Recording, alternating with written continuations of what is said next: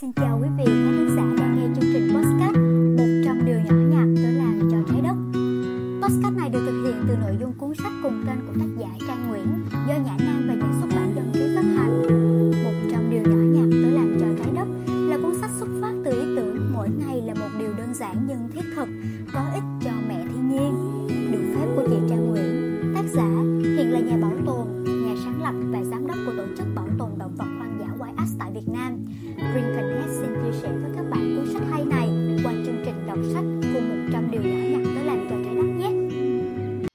Hành động 9. Tự làm bánh mứt kẹo thay vì mua ở ngoài. Các nhà khoa học ước tính có ít nhất 8,3 tỷ tấn nhựa đã được tạo ra kể từ khi con người bắt đầu sản xuất nhựa. Từ đó, ít nhất 6,3 tỷ tấn chất thải nhựa đã được tạo ra và gần 80% số đó bị tống thẳng vào môi trường, như chôn vùi dưới đất hay đổ ra đại dương. Với tốc độ sản xuất hiện tại, ước tính sẽ có khoảng 12 tỷ tấn nhựa thải ra vào năm 2050. Một nghiên cứu đăng trên tạp chí khoa học chỉ ra rằng 192 quốc gia ven biển trên toàn thế giới đang đổ tới 10 triệu tấn nhựa ra biển mỗi năm. Nhựa đã xâm nhập vào chuỗi thức ăn của chúng ta.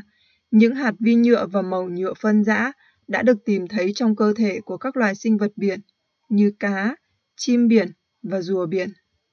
Tình trạng ô nhiễm biển kinh khủng đến nỗi các nhà khoa học ước tính cứ mỗi chú cá sinh sống ở biển thì có đến 6 màu rác nhựa trôi nổi trong môi trường sống của chúng. Bên cạnh những túi nhựa, chai nhựa và ống hút thì bao bì bọc các sản phẩm bánh kẹo, bim bim, trà, cà phê cũng là những loại nhựa thường thấy trên các bãi biển.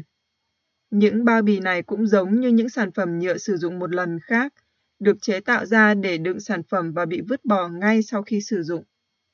Có rất nhiều loại bánh kẹo, mứt hay hoa quả sấy khô mà chúng mình có thể tự làm ở nhà. Tự làm vừa sạch sẽ, kiểm soát được lượng đường và không thêm chất bảo quản, mà lại bảo vệ được môi trường bằng cách giảm lượng rác nhựa.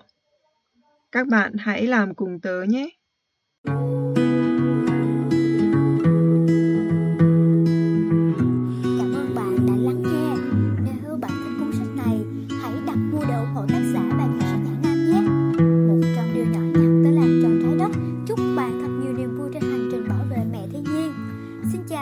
the heck of light.